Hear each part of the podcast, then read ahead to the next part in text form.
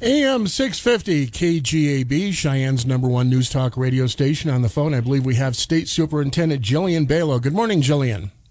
I am here, Doug. Good morning. Thank you for calling in. We do appreciate it. I'm sure you have a busy schedule, and we appreciate you taking the time. Hey, I'm a little bit nervous because talk about uh, going from um, the uh, oven to the frying pan. We're talking about Garth Brooks and CFD to school funding. Not a not a good act to follow. well, and we had some interesting developments this week, to say the least. The state legislature not able to come up with an agreement on a school funding plan. Um, the House had one set of uh, things they wanted to do. The Senate had another. Uh, one senator and the uh, Senator Charles Scott, I'll just say it, uh, said the House seemed to be a bunch of big spending liberals. They couldn't come to an agreement. So basically, nothing gets done. Where does this leave you folks? Yeah, you know, this was uh, a week of really interesting conversations in the legislature and really over the last three months. But I think the most important message for Wyoming and, and for all of us is to know that this is not solvable with one bill or one entity. A lot of us need to work together. Um, you know, House Bill 173 was uh, certainly the largest um, bill that garnered the most attention, but there were a couple of other bills. Uh, in particular, there was a CapCon uh, or capital construction uh, bill that uh, failed, and that would have taken the idea of local communities being able to pay for some of their capital construction to the voters as a constitutional amendment. That failed, and um, there there were just a couple of other smaller bills. Uh, another one would have allowed school districts to save more money so that when they receive federal funding from COVID relief, they could use that for general operations and save state funds for their own rainy day. And uh, that didn't pass either. Uh, so what we have are, you know, at least three failed bills this session and others from past session um, that just really don't get us a whole lot closer to a solution uh, to our structural deficit of over 300 million a year in school funding that's going to hit us like a ton of bricks uh, within a couple of biennia. Now, my understanding is until we get something else in place, they're basically going to have to take roughly 300 million out of LSRA uh, to balance the books. Is that accurate? That is accurate, and that happens until our LSRA, or what we also refer to as our rainy day account, falls below a certain amount. And um, and when it does, then there's there's no more. Um, and that's that's great because we get to maintain funding for schools for longer. That's really bad because it gives everyone the perception that uh, we are more flush with funds than we are because we don't feel the effects of the deficit yet. Are we facing a financial cliff at some point with this? We absolutely are. Uh, you know, and again, we had the legislature, we see the governor. Um, uh, you know, jumping into the fray now. Um, and of course, the legislature is is uh, is clearly instilled with the authority and responsibility of funding schools across Wyoming. But the governor has um, interjected himself into the conversations as well. And um, school districts are at the table. I'm at the table. Um, it's going to take more than just one bill, one entity to get this resolved. Um, and it may well take more than one session, but I felt like we were on a pretty good path this session. And so it was disappointing to say the least uh, for legislators, for the governor, for school districts, and for me to see those talks break down kind of at the 11th hour. Um, we'll keep working away. You know, we do have a special session coming up this summer, and um, and I hope we we have some, um, you know, some some talks that have progressed where uh, beyond where they left off last week. Uh, you know, one thing that really stands out now is that right now um, we have an influx of federal funding that's coming into the states. Uh, it's for COVID relief, but a lot of those COVID relief expenses overlap with regular spending in our schools. And so, uh, you know, what I was hoping for is that the legislature would provide some guidance on how to uh, best spend federal funds and save state funds. Um, but we really don't even have that anymore. So I'm hoping that that comes out of the special session, and um, and I'm hoping that we can give school districts as an agency some guidance over how to do that over the next few months. Jillian, I know the special session is designated to deal with the federal COVID money. Is there any chance at all that somebody might bring up a school funding bill to try and get this resolved during the special session, or can they even do that? Well, I, I, I think that they can, and I don't know the legislative rules. I'm not a legislator, but um, I think they can if for no, no other reason than, um, you know, we're talking about two different pots of money, but we're talking about funding children's education. So there's some obvious overlap. Um, and, and there's, you know, the, the, the rules for federal education spending are much, much different than they are for the other COVID spending of federal funds um, where the legislature has some direct control. And so uh, over the next few months, my office will be working really hard with legislative leadership, with the governor's office, with school districts to really make sure that ducks are in a row before that special session so that uh, they can provide as much guidance as needed or as desired for school districts. But really, um, you know, that's that's maybe the um, the biggest uh, hit that was missed in this uh, in this session is that school districts are sort of left saying, okay, so we're not making cuts. We have this influx of federal funding coming in, and um, and we really don't have a lot of guidance other than what the federal law says on how to spend that. And school districts, of course, are going to make really great decisions at the local level. Um, but it would be really nice if we, it, you know, if during the well, obviously not during the regular session, but if during a special session there were some, um, you know, some, some additional guidance given to Wyoming schools about how to spend federal fund, funding and how to save their state funding for later down the road to uh, fill our structural gap of 300 million a year. So it sounds like you're hopeful that something in regard to education funding might come out of that, even if it's just guidelines. Yeah, you know, I, I, I mean, I, I, I think, uh, you know, and I, I certainly was um, a partner in some of the conversations during the legislative session, and for that, I'm so grateful. You know, the collaboration with the, the governor's office and the legislature and the state superintendent, uh, as we know historically, isn't always there. Um, it is now, and I'm really grateful to, to be at the table and be a partner in some of those conversations. And what I what I discovered is is that we have a lot more common ground um, than disagreement. And so I'm hoping, uh, sort of as the temperature drops, not literally but figuratively, after um, after the legislative session, that we can really focus on what that common ground is, and it, and it's really, uh, you know, identifying savings, identifying reasonable reductions. And um, and ensuring that, that our school districts have adequate funds to uh, continue delivering world class education to Wyoming students. Okay, I'm speaking with State Superintendent of Schools Jillian Balow. Jillian, as you alluded to, and I think most people are aware of at this point, the governor the other day uh, did make some comments about getting involved, but I'm, I'm not exactly clear on what he means by that. Do you know what he's planning to do? What, how would he be involved?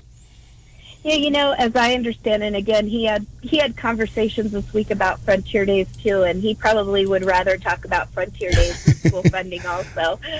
but um, but nonetheless, yeah, you know, it sounds like uh, the governor, um, and and we haven't had a, a recent conversation uh, about what the the news that he released this week, but really wanted to be a bigger part of the solution. And um, you know, this is a time for all hands on deck, and so I think that's great um, what uh, what I uh, from from what I understood, which is probably um, the same information that you have, and that's his um, his media conference that he held.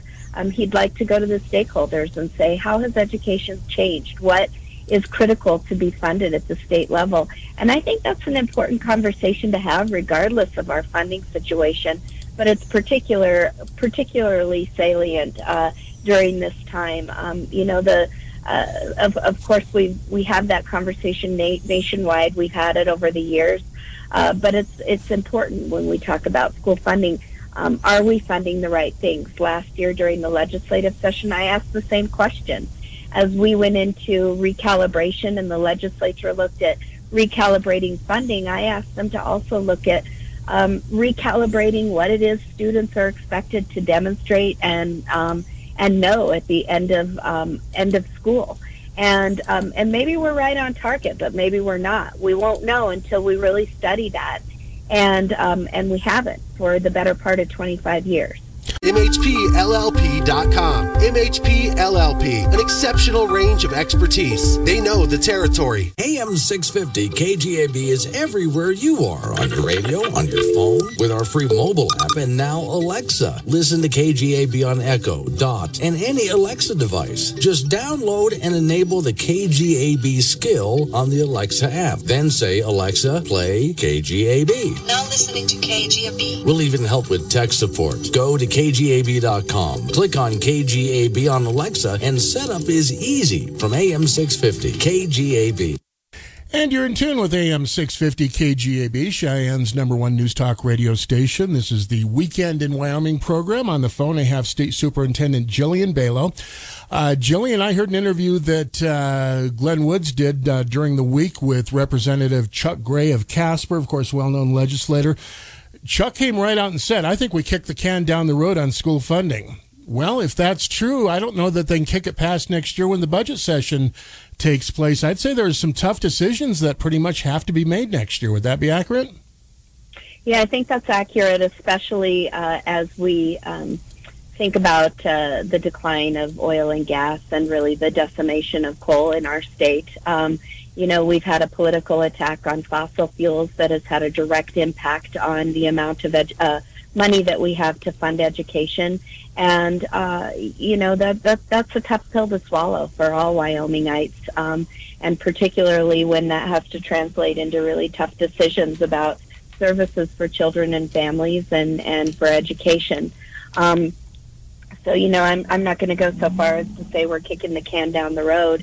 Um, but but it is not a silver bullet solution, or there's not one way to resolve this. Like I said, you know, everyone's kind of hanging their hat on House Bill 173, but we missed an opportunity to pass two other pieces of legislation that would have helped address it. It's all hands on deck, and it's going to be a multitude of of um, you know reductions and savings and leveraging funds in different ways and uh, and and that conversation needs to be had, and it needs to be serious. It needs to be ongoing. Um, I, I think it is.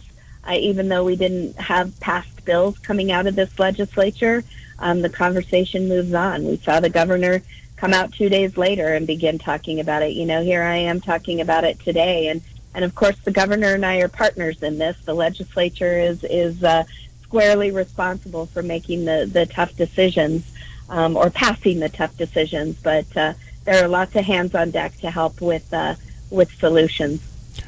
How much more difficult does this make long term planning for our school districts? The uncertainty around long term funding. Yeah, you know, I think um, uh, midway through the legislative session, we were seeing um, or thinking that there would be a different outcome that, that included some cuts to the tune of $80 million and um, some some prescriptive ways of spending federal dollars, and and again, uh, those didn't go through. But I think a lot of districts were planning to make um, appropriate cuts, uh, like the rest of the state has done. State government, um, you know, even local governments have made those those tough decisions, and school districts. I think we're we're gearing up to do that. And and the bottom line is that without past legislation. Um, you know, now they have to make a choice of do we cut voluntarily or um, even though there's not, you know, a, a, a bill that, that is, is telling us to do so, or, um, you know, do we keep status quo and then some because we have federal funding coming in? So certainly school districts are faced with that situation right now. But then thinking ahead to, uh, to July when their budgets are set for the next school year, if school funding is cut, um, that's going to really put school districts in a pickle because they've already set their budget for the next school year, already done their hiring.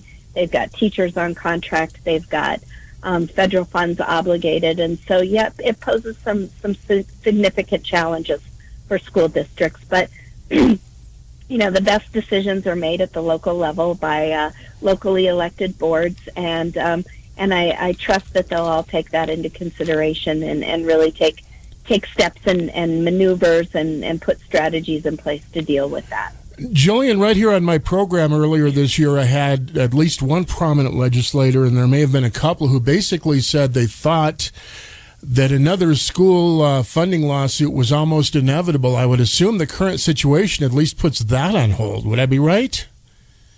Well, for for the near future, Doug, I, I think it does. um, you know, uh, as, we look at really mending this uh, structural deficit down down the road, um, I think that there are a couple of aspects that uh, of of school our school funding model that are are pretty right for um, litigation.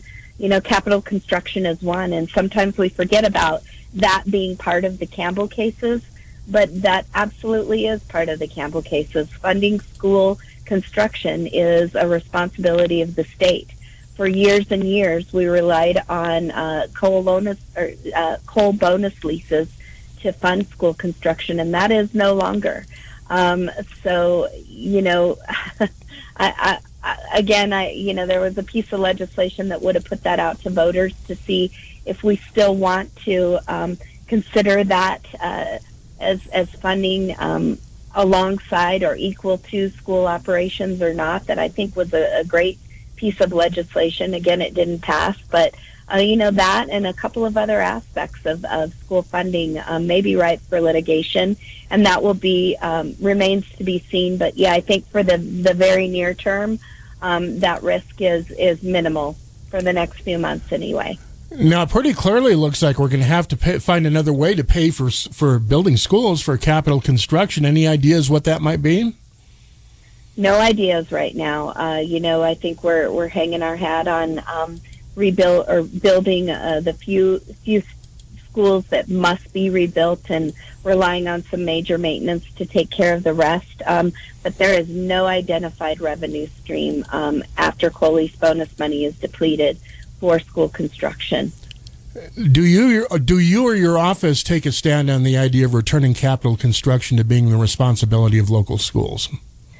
Well, my office doesn't. Uh, you know, my the the Wyoming Department of Information um, provides lots of information, but doesn't take a stance. Of course, as a as an elected um, official in Wyoming and one of the five constitutional officers, I do take a stand. And um, and I think Wyoming ought to weigh in on that in the form of a ballot initiative that would amend our constitution, um, you know, or give Wyomingites the um, the ability to weigh in via a ballot amendment on changing the constitution so that more of school construction was given to the local um, local communities. And and as it stands now, um, local communities are in essence uh, prohibited from raising capital for anything but enhancements for their school buildings. And of course, as I understood it, the logic of the of the uh, court ruling against that was, well, rich school districts can build more than poor school districts. Is that still a concern? Yeah, you know, there's definitely an equity issue, um, but but I think that there might be a hybrid. You know, some districts have local communities entirely responsible for school construction, and I think there may be some kind of hybrid that would make sure that that wasn't an issue in Wyoming. And I think even beyond richer and um, poorer school districts, it would be, uh, you know, larger population bases with uh, more property tax revenue um, that would benefit, uh, you know, more than maybe our smaller districts. And I think we can take that into account going forward. But I sure would like for the Wyoming voters to have a say on that. See, I think it's something that at least needs to be discussed and put out to the voters. Yeah, I, I agree. You know, anytime that we can we can put important decisions like that out to voters and, and give them a firsthand voice, um, I want to do that in lieu of making a decision as an elected official. Um, you know, I, I, I know we don't have too much time this morning, but there's an awful lot of talk and focus on um, school funding. But Doug, I, w- I want to tell you, there were a couple of uh, great bills that passed this um, this session that, that I'm really excited about and, and a lot of innovation that continues to happen despite this sort of looming uh, budget crisis in education. Um, in, in my time as an educator, I've never seen school choice uh, to the degree that it has uh, been this session talked about, and we even got a bill out of it uh, that expands the opportunity for more charter schools to come into Wyoming and I'm really excited about what that means, not just for the bigger districts, but for the smaller districts too. And I think that that will lead to some really great innovation in our state. And, and as a, um, as, as an educator and a parent and a Wyomingite who really supports uh, the opportunity for families to make decisions about their children's dis- education, uh, this couldn't come at a more vital time Uh, you know, at the department, we continue to really focus on um, the lessons learned from COVID 19 and this new technology and connectivity that we have to enhance education. Uh, we're starting some K through three literacy initiatives uh, across the state that I'm excited about. Uh, we're getting ready to statewide implement computer science in K through 12. We're talking, um, you know, about how to just be more efficient with our assessments and our accountability system. And so I really am excited about all that's going on in education aside from this, you know, this dark cloud of school funding. Um, and I really want uh, Wyoming to know that uh, that great things are happening in Wyoming classrooms, and uh, that that we continue to innovate in education despite funding. Now, my understanding is, and, and I could be wrong because I'm, I'm I, had, I, don't live there, frankly, but my understanding is Natrona County, for example, uh, has a pretty, um, oh, how can I put it, ha- gives parents a pretty good amount of choices on, on schools. Is that right? Well, they do. You know, we have a handful of, of charter schools, which, by the way, are still uh, public schools, and we have a handful of those in um, in the state. Uh, you know, Laramie has two, and uh, they have uh, kind of both ends of the spectrum. They have a Montessori school, and then they have sort of a, a classical um, education academy. And of course, Cheyenne has one, and there are a couple of others in the state. And um, and I think that there's a, a really great opportunity to bring more charter school, more choice within the public school system to Wyoming schools or to Wyoming families. Natrona County does offer choice, and part of that is because they'll bus students to any school that the family wants their child to go to in the city. So that's really different than Cheyenne, right, where we have the triads, and depending on the neighborhood that you live in, you go to your neighborhood school K through 12. Um, Natrona says if you want to go to a different school in the community, we'll make sure that we get you there. Um, you know, I think that's a great concept. Of course, logistically, it's really challenging uh, for a lot of different reasons, but um, you know, it's it's allowed Natrona County to really place emphasis uh, in different schools on different things, and so families can make some choices within their public school system. Okay. I like that. We're down to just a couple of minutes. Real briefly, I did want to ask about COVID uh, going forward. How's that impacting our classrooms, and where are we going with that? Yeah, well, let me be clear. I'm not making the rules about um, about the health orders or uh, health and safety in schools. Um, that is clearly in the, or definitely in the hands of um, the state health officer and the local health officers. You've seen across the state, we've had a, a number of school boards that have been, that have weighed in um, and done so with um, with success most of the time. Uh, you know, I'm so proud of Wyoming schools and the state and local health officers um, who have continued to just keep keep schools safe. We've become a national model. Um, you know, one last plug. Uh, uh, CFD, I'm going to throw that in there because it's exciting, but um, all of the state superintendents from across the nation are converging during Frontier Days in Cheyenne this summer to learn our lessons about COVID, to uh, learn, uh, you know, from each other on our own experiences, and to enjoy Frontier Days. And so I think Wyoming has a lot of lessons to learn, but I'm really proud of us.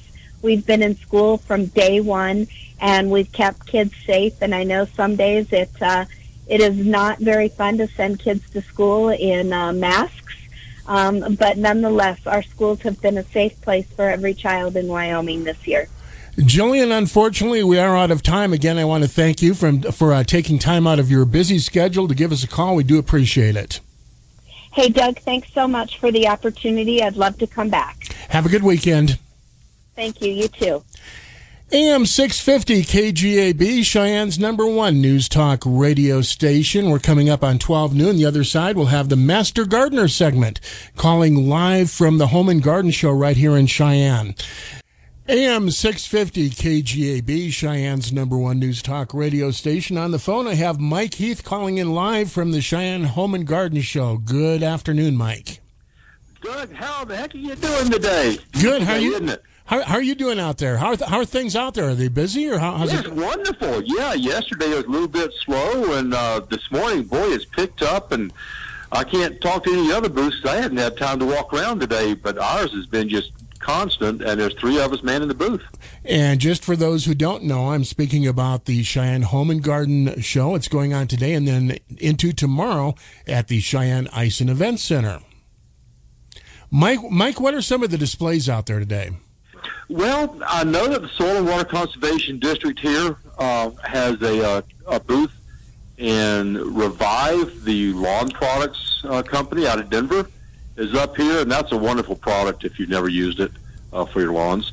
Um, let's see, there are several painters. There is a uh, Altitude Soaps is up here. And, oh gosh, if you've never seen the soaps that that young lady makes, oh my gosh, they are a work of art. Um, uh, let's see, uh, Wyoming beef is up here. Uh, oh boy, several uh, realty companies, um, construction companies, bath companies, landscape companies, ATRs here, and they do some wonderful work too. Uh, used them before when I was a contractor many years ago. Um, oh gosh, it's just loaded, uh, Doug. Uh, people really just need to come out and take a look around and see what's here and talk to the vendors. They these are people that know their business. Now, Mike, you're out there. Are, are you doing the Master Gardener booth, or what are you out there for? I'm with the Master Gardener booth, uh, and as people probably know, but I just for those that don't, we're a part of the University of Wyoming system, and uh, trained by the University of Wyoming, and we're available really to help people with their uh, horticultural issues, which is any plant, anytime, um, here in the Laramie County area. Uh, there are, since I know you broadcast outside Laramie County, Master Gardeners uh, groups throughout the state. Almost every county has one. And what are some of the things you're featuring at your booth? Okay, we, we feature advice. We don't sell any products. Everything we do is free. Uh, that's part of our agreement with the university is they train us and then we provide our services free of charge. Uh, we're answering a lot of questions. Um, right now, mostly what we're getting is questions on vegetable gardening, lawns, and uh, trees. Uh, I did have one very interesting uh, question earlier about rabbits. Um, uh, Glenn was there and heard that one. We all had a little bit of a laugh because uh, really we have rabbits. A lot of rabbits. The way it is. Yeah. And you're not going to get rid of them. Uh, but it turned out the folks had a new lawn they were trying to put in, and the rabbits were eating it as fast as it came up. So, what's the solution to that, or is there one? Protect the lawn. And, and really, you just got to put a, a short fence around it. They won't hop over a fence. Uh, so, just a real short chicken wire fence, something cheap, uh, and they won't come through it. Now, Mike, uh, we were chatting about uh, trees when we last spoke, and you had more to say on that subject. Yeah, um, the part that we didn't get to, we talked about a lot about selection, and just to real quickly uh, remind people, when you're buying a tree, make sure it's a tree that grows here. So if you go to a big box store, before you purchase that tree, go back home, check it out online, and make sure it'll grow in Cheyenne or in Laramie County. Uh, because a lot of them that they uh, carry, they're bought nationally, and therefore anywhere in the country, they don't grow here. So you spend a lot of money and put something in the ground you're going to dig up in a year or two. Uh, so check the tree out before you purchase it, and make sure that when you place it, select some place where it can actually grow. Like don't put it next to your house, uh, don't put it under power lines, uh, things of that nature. And that's kind of what we talked about last week. What I wanted to cover this week, though, is how to actually plant a tree. And because there actually is a process, and if you don't do it right, you're going to be digging the tree up again in a couple of years because it just won't grow. So, what should what should people remember when it comes to planting a tree? Okay, to begin with, there are several ways to buy trees. You can buy a uh, tree that's bound in burlap with wire, root ball. Uh, that all has to come off before you can plant the tree. Uh, you can buy trees in containers, pots. Uh, again, cut the pot off. Don't just pull the tree out, but cut the pot off, throw it away, and then you'll have to unbind those roots. Sometimes, and not always, but if they're root bound and won't move, sometimes you actually have to cut the roots. Is that is that bad for the tree if you have to cut the roots? No, it's, oh, it's not. not. Okay. But but you've got to be able to spread those roots out. If you don't, they're going to keep going in that same uh, direction they're going in now. If it's in a container, they'll be growing in a circle. and they'll continue doing that, and they'll just strangle themselves. So they'll kill themselves and, eventually. And the die. Right. Okay. So just cut the roots. They'll start spreading out. You can bend them out gently, uh, so they're no longer in a circle. Loosen the soil up a lot. Uh, I wish I could give you an exact distance, but three or four times at least the size of the root ball or the roots on the tree. Make sure the soil is loose around the tree and vertically as well. So those roots have a, a place to grow that's not going to just bind them up and trap them inside that soil. And there's also a bare root tree, which is what the master gardeners sell their bare root sale we talked about before. And that's actually the best way to buy a tree because the roots are already spread out. And you may be digging a hole that's three feet wide, but your roots are already spread out and ready to go on the ground. So you should look for the bare the bare root tree if you can. Then, if you can, they're they're really hard to find at a nursery. They're possible, but it's hard to find them. Uh, but that's the best way to get your trees. Okay, and, go go ahead with more on, on planting trees. Okay, now after you get that hole dug, and do not amend the soil. The trees need the native soil, not some prepared soil they have to uh, feel real good about, and then all of a sudden hit this harsh environment as soon as they get into it. Uh, that also stresses the tree. Okay. just use the regular soil. You don't have to fertilize trees. So you see all these tree spikes and things like that in the uh, in the stores. You know, fertilize your tree, drive one of these in every year. You're wasting your money. You're wasting your time. Trees don't need fertilization. Okay, I didn't know that to be honest. So yeah, and and well, you know, it's it's a business. You know, if you sell something, people will buy, sell it uh, but it's unnecessary. Okay. It's not that it's going to hurt the tree, but it's just a waste of money. Okay.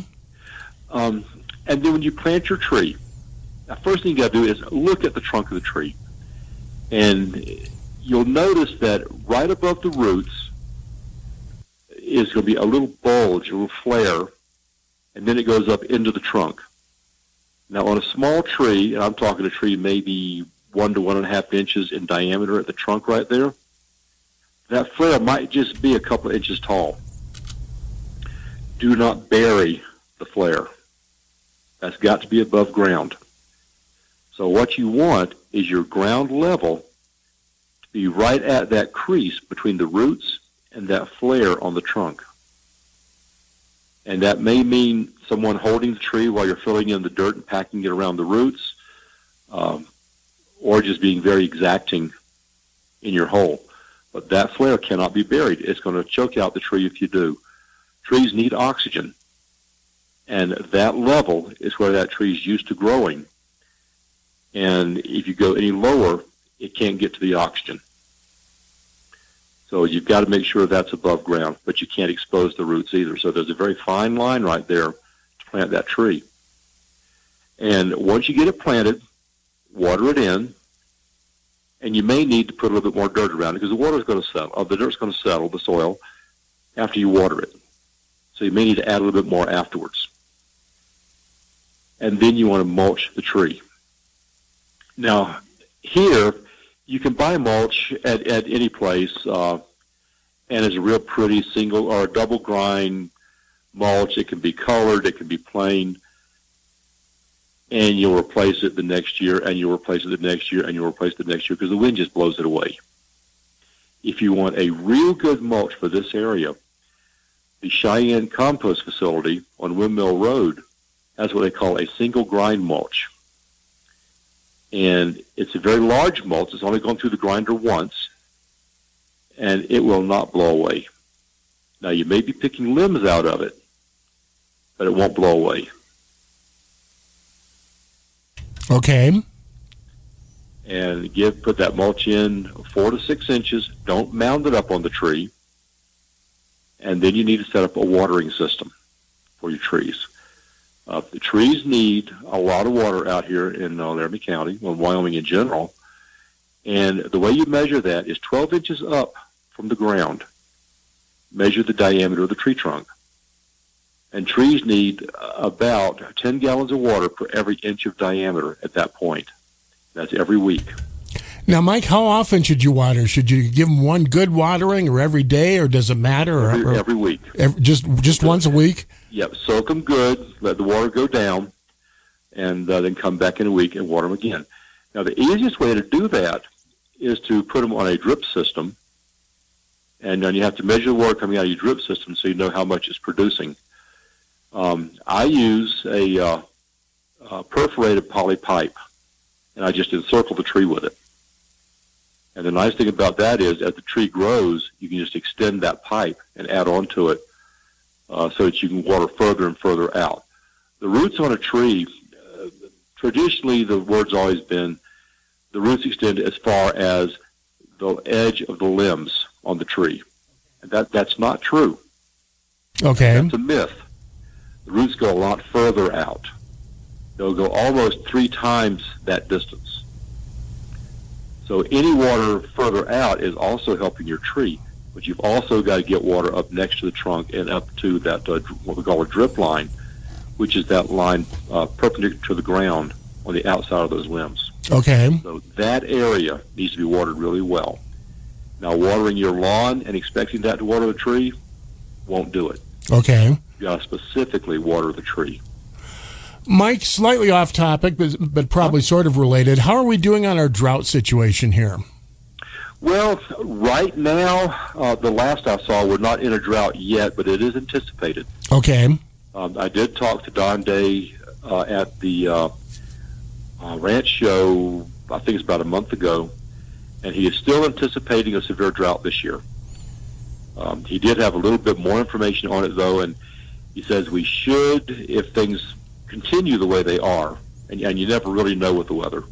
If they continue the way they are, he expects to start seeing moisture coming back around the end of August, uh, early September. But we also may very well miss the July monsoon season this year, Really? Oh, that's unusual. and or it could be decreased anyway. But it says it's not looking good. Mike, uh, d- does a drought situation impact how often you water your tree or not? Well, as long as you keep after it, you're okay. Okay. But you can't let them go because the drought situation, having no natural water, is going to, of course, decrease the amount of water in the soil. Okay. Um, but if you're still watering once a week religiously and, and not missing weeks, you should still be fine. Okay. That goes for gardens and flower beds and everything else too.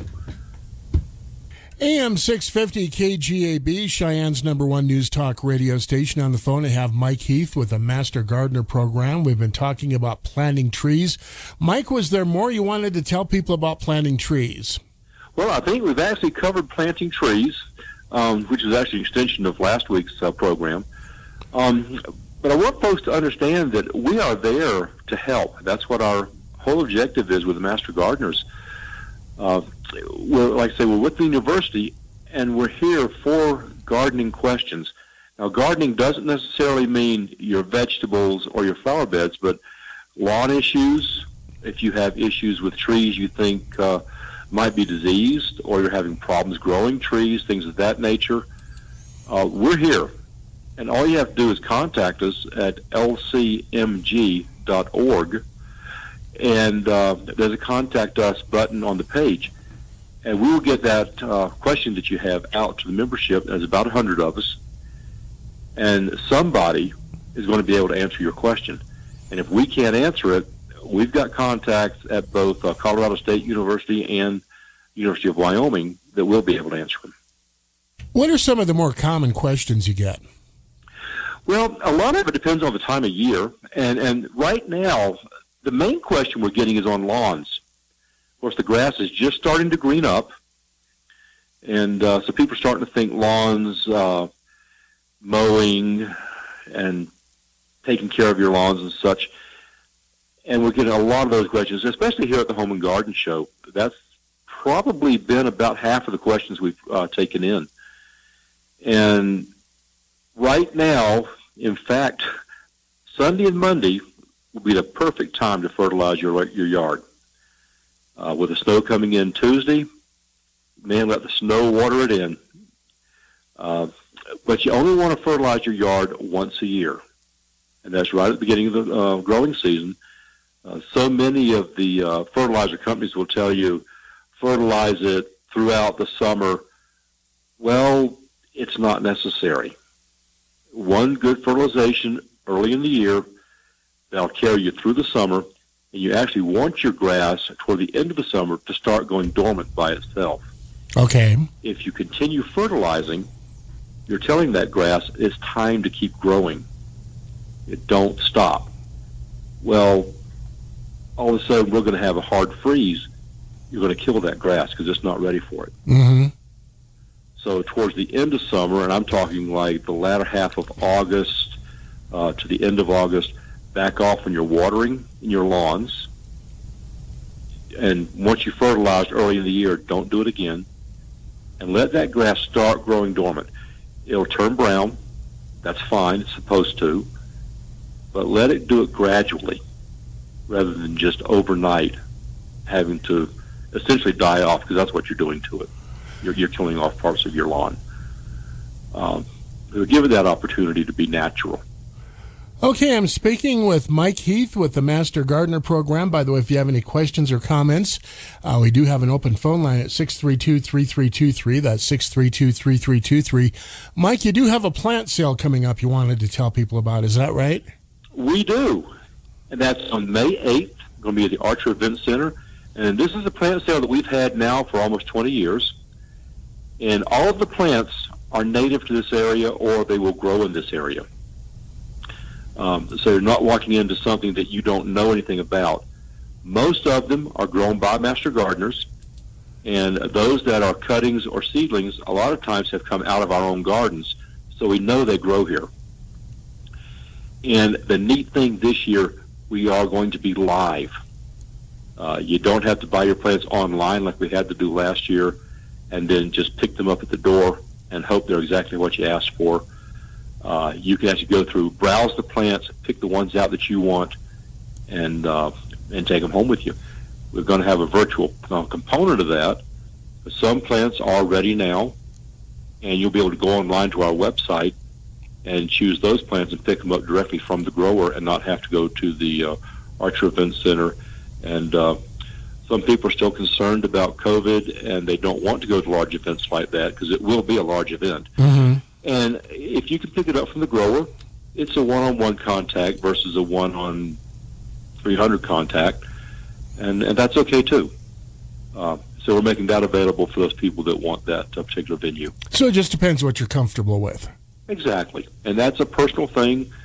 Um, if you're more comfortable getting from a uh, getting a little bit early from the uh, grower, that's fine. We're happy to do it. If you want to wait and browse the plants later, that's okay too. Feel free to come out. We'd love to see people out there.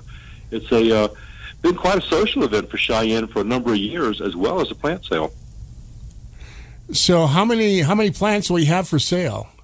Well, I know there's going to be about 3,500 commercial plants that we uh, buy from one of the wholesale nurseries in Colorado, and uh, oh gosh, we have one lady that routinely brings out about 800 plants that she's uh, propagated herself. And I'm doing about 200 to 300 that I'll be bringing out, but there's 100 of us. And so there's a lot of plants. Now, are these all plants that will do well in our climate or not necessarily? Oh, exactly. Um, we do very few house plants. There are some, but most of our plants go outdoors and they do well here. And uh, that's one of the big draws of the plant sale is everything that we put into it is uh, is able to grow and will thrive in Laramie County. Mike, when people are going to a plant sale like this, when they're considering making a purchase, what are some things they should think about or some questions they should ask? Well, if you're looking at a particular plant, well, first you want to know what you want, what your purpose is for that plant. Mm-hmm. Because we're going to have everything from vegetables to perennial flowers, some annual flowers. We'll have a few trees there. Uh, almost anything you want. Um, you want to know what it is that you're after, what your purpose is for it, and the qu- first question you're going to want to ask is, on most plants, does it need sun or shade? Because your placement is a big deal too. If you put a plant that's got to have full sun in a shady area, it's not going to thrive. It may grow, but it's not going to thrive. Um, and there again, if you put a plant in a, sh- a sunny area that needs shade, the same thing is going to happen. But you also want to know, in the case of vegetables in particular, what kind of soil does it need and how much water do they need? And we'll have master gardeners there that you can talk to about all these things. And there'll be uh, people that are specialists in the area that the plants are in. Mm-hmm. For example, I'll be running the vegetable uh, side of it, and I'll be there all day Saturday on the 8th. Uh, so folks can ask me whatever they know. I'm not saying I'm going to know the answer, but I do have the resources. I can get an answer for them. Okay. And, and, and we've got people just all over the plant sale uh, with different expertises. Mike, it looks like we have a caller. Good afternoon, caller. You're on the air. Hi, Doug. It's Christy with UW Extension. How are you? Oh, good. Just hang on the line here for a couple minutes, Christy, or else you can call back if you wish. It'll be about four minutes before we're on yet. So Okay, thanks. thank you. Bye bye. Bye. So, Mike, go ahead.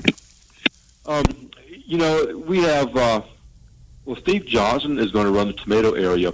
When we were live two years ago, we had 135 different varieties of tomatoes at the plant sale. Now, that's not plants, that's varieties. Mm-hmm. And so anything you want on tomatoes, uh, we've got it. And these are plants that are already started. And they can be anywhere from six inches tall, and gosh, the ones I brought out were almost three feet tall Mm-hmm. by the time the plants sale happened two years ago. Uh, but Steve is probably one of the area's leading experts in tomatoes. Anything you want to ask him about a tomato plant, uh, he's going to have the answer for you. He is really sharp. And that's just the quality of the people that we have here. Uh, we've got some members that'll be out there working whose family has been in the nursery business for generations. Um, and have been around, they've been around the nurseries, nursery industry. Um, uh, we just got a lot of smart people in the group. Mike, we're down to less than a minute left. Any quick last thoughts for our audience? Uh, come out to the Home and Garden Show. Join us out here. Uh, I'm going to be here the whole time. Come up. I'd love to meet you. And come out to the plant sale on May 8th. Um, we really want to see the public. We like talking to the public. And any questions you have, bring them with you or contact us on the uh, our website, lcmg.org. Okay, I'd like to thank my guest on this segment. We've been speaking with Mike Heath from the Master Gardener Program. Go out to the Home and Garden Show and say hi to Mike. It's happening right now at the Ice Event Event Center. Thanks, Mike. Have a good weekend. You too, Doug. AM 650 KGAB. Just ahead, we'll have Christy Nagel talk the Laramie County 4 H program. That's the other side of the bottom of the hour break, just ahead, right here. AM 650 KGAB, Cheyenne's number one news talk radio program or radio station. You're in tune with the Weekend in Wyoming program. On the phone, I have Christy Nagel with the Laramie County 4 H program. Good afternoon, Christy. Hi, Doug. How are you? You're doing well. How about yourself? Great, thanks. First of all, for those who don't know, and I think most people have heard of it, but some people may not know, what is the 4 H program? Um, the 4-H program is one of the largest out-of-school um, activities that youth can do here um, in Laramie County and across the nation. Uh, we do a lot of community service work.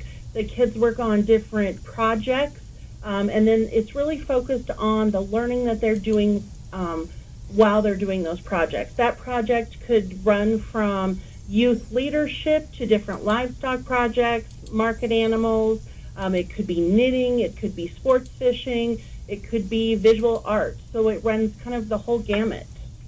Now, my perception, and, and maybe I'm wrong here, correct me if I'm wrong, my perception is it tends to be uh, sort of semi affiliated with agriculture. Is that right, or is that not correct?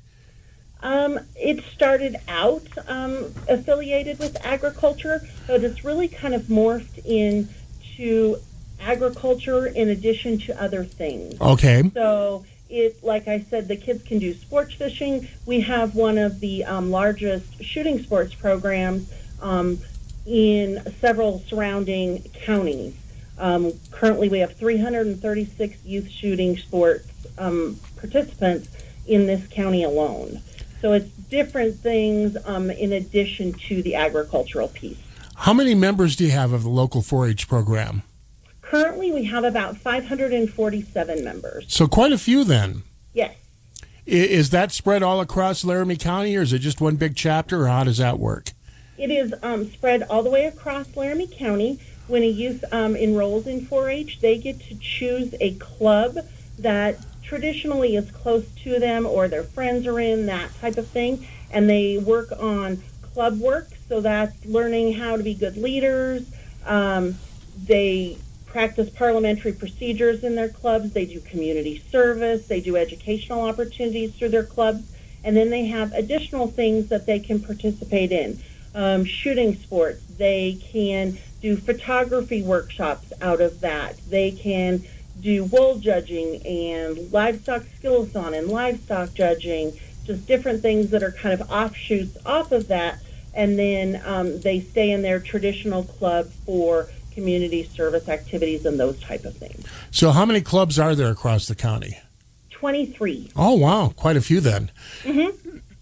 Some of those are based right here in Cheyenne, I would assume. Yes, we have um, quite a few that are based right here in Cheyenne. They meet in different areas around Cheyenne. Um, we have quite a few that meet out at the Archer Complex in the M&K building. We have quite a few that meet here at LCCC.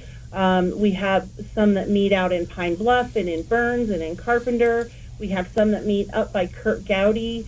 Um, so they're kind of spread out all over so that it makes it easier for parents when they're having to transport children to club meetings. They're not having to drive a really long way to do those things. Now, what what are the what are the um, what are the membership requirements? What ages are we talking about? How does that all work? Sure. Um, we start with our clover buds. They're actually five to seven years old and they do a once a month activity with um, just kind of focusing on different projects there, project areas, get them really excited about 4-H. And then our junior members or our traditional members, so they can participate in all projects from shooting sports to any of your livestock projects. They start from 8 to 10. Our intermediate members are 11 to 13, and our senior members are 14 to 18. And is it too late in the school year to sign up, or, or do you have to do that at the start of the year? Can you do that anytime? The 4 H year actually runs October 1 to September 30th, and we have open enrollment, so they can enroll anytime throughout that period of time. Um, but there are deadlines that have passed, so they would have to choose different activities because those deadlines have passed. So, for example, all of the shooting sports um, have started for the year because the kids are required to take an orientation, and all of those orientations have passed. Another example would be market beef. Um, there's an ownership deadline for a market beef, and that ownership deadline has passed. Now, do you do you folks have any particular uh, relationship with the county fair? Because I would assume things like market beef w- would be very amenable to what the fair does. Yes, we actually work very closely with the fair. Um, there's a youth program out there, I guess, a youth youth shows. Um, we have our FFA shows, and then we have our 4-H shows. Most of the youth that are in 4-H um, are also in FFA, so it's a big crossover, and we work very collaboratively, collaboratively, excuse me, with those two organizations um, to make sure that we are putting together the best fair that we can for our youth. This year, take a look at CheyenneRestaurantWeek.com. We'll see you at Restaurant Week. One in six seniors faces the threat of hunger, and millions more live in isolation. Drop off a hot meal and say a quick hello. Volunteer for Meals on Wheels by donating your lunch break at americaletsdolunch.org. This message brought to you by Meals on Wheels America and the Ad Council. AM 650 KGAB, Cheyenne's number one news talk radio station. You're in tune with the Weekend in Wyoming program. On the phone, I have Christy Nagel with the Laramie County 4 H program. Christy, in the uh, email you sent me, you did have a couple of, of specific topics you wanted to hit. One was the upcoming calendar of events. Tell us about that. Sure. Um, we've got our main fundraiser for the year, our Benefit Bash, coming up on April 24th traditionally we've done kind of a carnival type atmosphere, um, but due to the pandemic, we want to make sure that we're keeping people safe. So we are actually just selling tickets for raffle baskets and a half of a processed steer. Um, and all of those proceeds come back into Laramie County 4-H the different clubs throughout the community get a portion of that to put back into club activities, um, educational activities during their club, those type of things. And then the additional portion comes back to the um, Laramie County 4-H program as a whole, and we put that back into youth scholarships, day camp, and different workshops and clinics. So that will um, happening April 24th, um, and you can watch it on Facebook Live from 2 till 4:30. And on our Facebook page, beginning next week, there'll be a list of the different baskets, the time that they'll be drawn. So if you don't want to watch the whole event, you can come and watch for your specific basket if you've purchased tickets for that basket. Um, and then tickets are available to be purchased online as well. Now, you also have some military events, is that right? Yes, we do. Um, April is the celebration, the month of April is celebration for the month of the military child. So we have Purple Up Day coming up on April 15th. And we want everybody out in the community to wear their purple to celebrate our military youth. And they can, you can take pictures of yourself um, with your families or with your office mates and send them, um, text them to 307-222-9336 and we'll get those pictures posted up on our Facebook page and you'll be entered into a drawing for some prizes.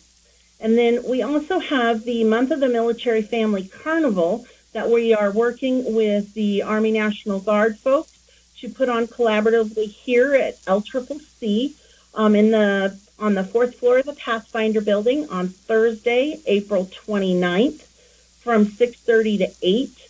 Um, so any military family in the community, whether they are with 4-H or not, are more than welcome to come and kind of enjoy that event and eat some refreshments and win some prizes. And uh, were there any other upcoming events you wanted to talk about? Uh, we do also have our Fun and Fuzzy Horse Show that the 4-H youth will be partaking in, but folks are more than welcome to come and observe and watch. It's going to be a fun event. We will be doing that on Saturday, April 24th um, in the LCCC Ag Arena. The, some of the classes the kids will be doing with their horses are costume showmanship, um, buddy western pleasure, and ride a buck equitation. Now, uh, you said your year goes from, I believe, October 1st to September 31st. Do you guys stay active in the summertime when school's not in session or not? We do. We do a lot of activities during that time clinics and workshops, um, county shoot. The kids, um, that's the culminary, culminating, culminating, wow, um, event for all of our kids that have been practicing shooting sports. So they'll be doing county shoot and then they can go on and do um, state shoot in Douglas and compete with kids all across the state. We also have um, a county contest. It's called Gold Rush, and that um, kind of helps the kids practice for a state contest that comes up later in the month. And that is going to be, you know, some practice cake decorating contests. They're going to be doing impromptu and um, prepared speech contests, table setting, um, those types of things to get those kids really geared up and ready for that competition environment that happens at a state level as well in June. Now, tell us about the State 4 H convention. Sure. Um, we actually do here in, there are five counties in our area, and we are getting ready to do a district leader convention in Albany County is hosting this year. So any of our 4-H um, intermediate and senior youth, as well as our adults, um, can then go to Albany County and take part in some of those leadership activities. They will be um, talking about how to lead club meetings um, because our youth are all the leaders of our clubs. Uh, we have youth officers in all of our clubs, and they are responsible for planning and leading those meetings. So that um, that leadership event will help them learn those skills that they need.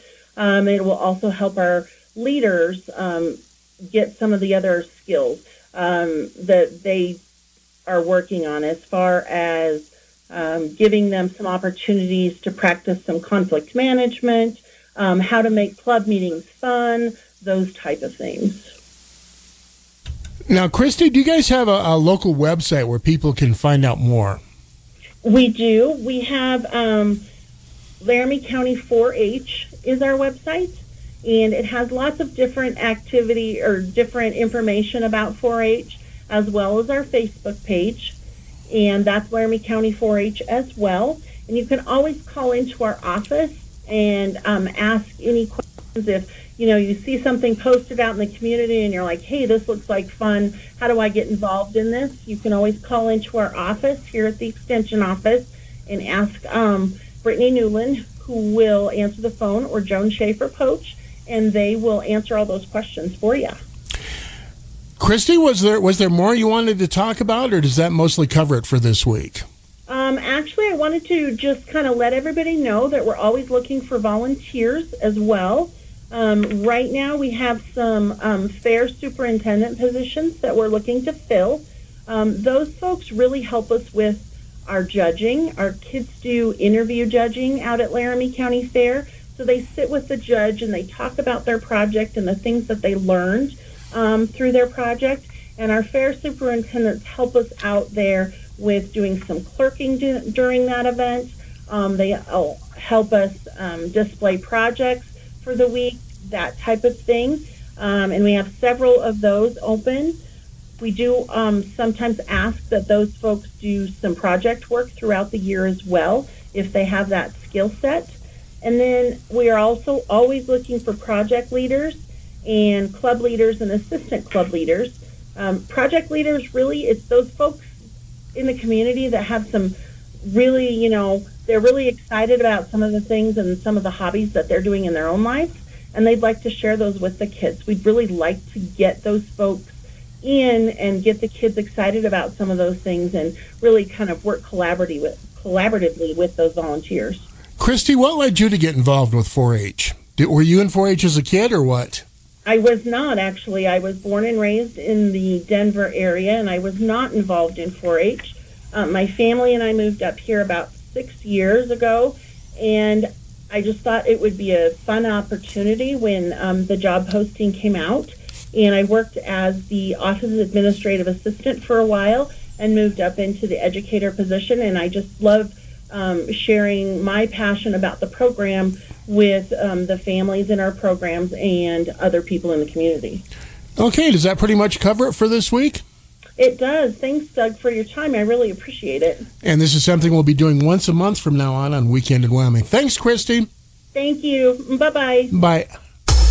You're listening to Cheyenne's News and Talk Station, AM 650, KGAB, Orchard Valley, Cheyenne, a town square media station. AM 650 KGAB, Cheyenne's number one news talk radio station. We have just a few minutes left. I think what I'll do right now is play part of an interview that Glenn Woods conducted uh, this past week with Representative Chuck Gray on the recent legislative session. Casper representative in the Wyoming House, Chuck Gray.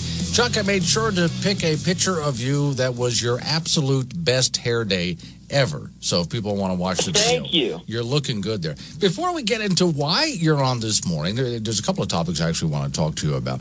How just overall do you think this Wyoming legislative session has gone? Because it looks like there was a lot accomplished, believe it or not.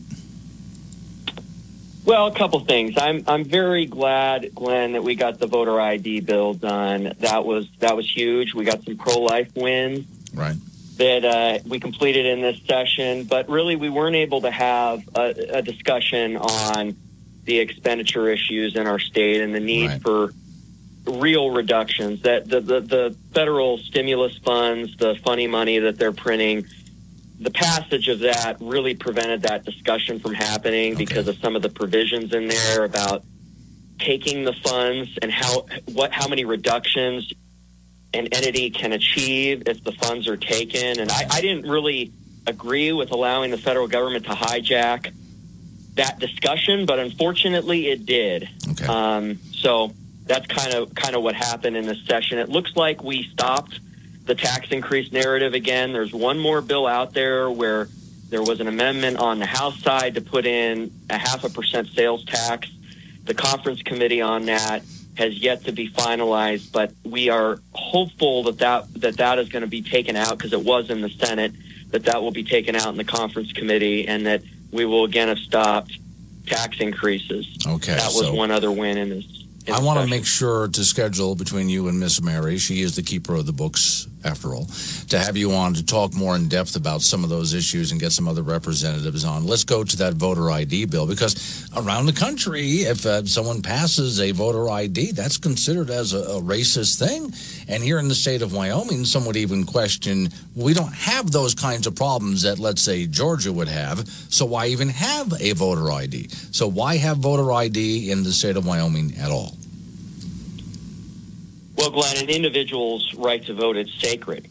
And, and this legislation, it, it safeguards our election from criminals who wouldn't be eligible, eligible to vote within our state who would try to vote. And Wyoming's elections with this law are now more secure. And this is a major victory. I mean, this has been tried. You look at, at our legislative site, it has the, the records over the last 20 years. It's been tried 14, 15 times over the last 20 years. And, you know, I've been working on it about three years, but I just so happy we were able to get this through. The timing was right. And we need to build, we need to safeguard our elections. And so I'm, I'm glad that, that this, this, this passed. It was a big moment. So you had to come up with a few details, like to make sure uh, tribes have some of their own ID, and there were a few other things like that that you had to work out, didn't you? Yeah, there were a number of amendments on the House and Senate side uh, to allow uh, some identification that I wasn't thrilled about. The UW card I wasn't thrilled about, but that that was added on, and it, it was just part of the process. And it, it the the clerks did want that that UW card to be allowed.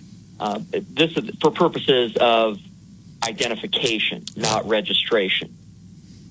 What about uh, those people who are voting absentee? How does it work for them?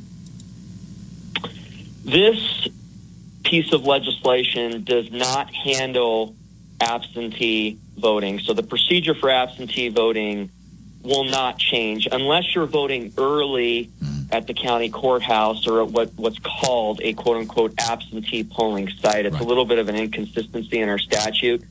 But but if you're voting early in person, then you will be required to show photo ID if you're voting in person on election day.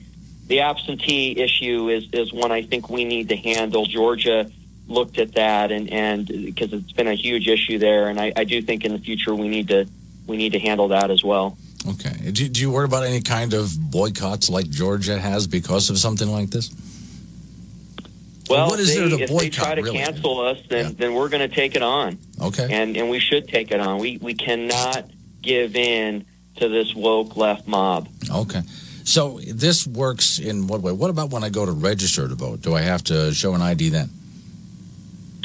Yes, right now that's already in rules. Well, state statute requires that, and then it's actually, and this is something we I think we need to fix too. It's actually sort of delegated to the Secretary of State to write a rule on what's allowed uh, to be used for identification for purposes of registration. Okay. Now, what ended up happening is the identification statute ended up mirroring the current rule for the most part. The Secretary of State does not want any huge bifurcations, which which I can understand. But I think we also need to bring that into statute, and as the, as we see how the list of acceptable IDs work, uh, continue to review that. But, so let me understand this then. It was already a rule that if I went to register to vote, I had to show an ID. But when I went to actually vote, I didn't? Yeah, registration is different from identification. So if you're if you're if you're registering, identification was required, and this was part of. I mean, every year when there was an election, I would get call after call, text after text about why on earth did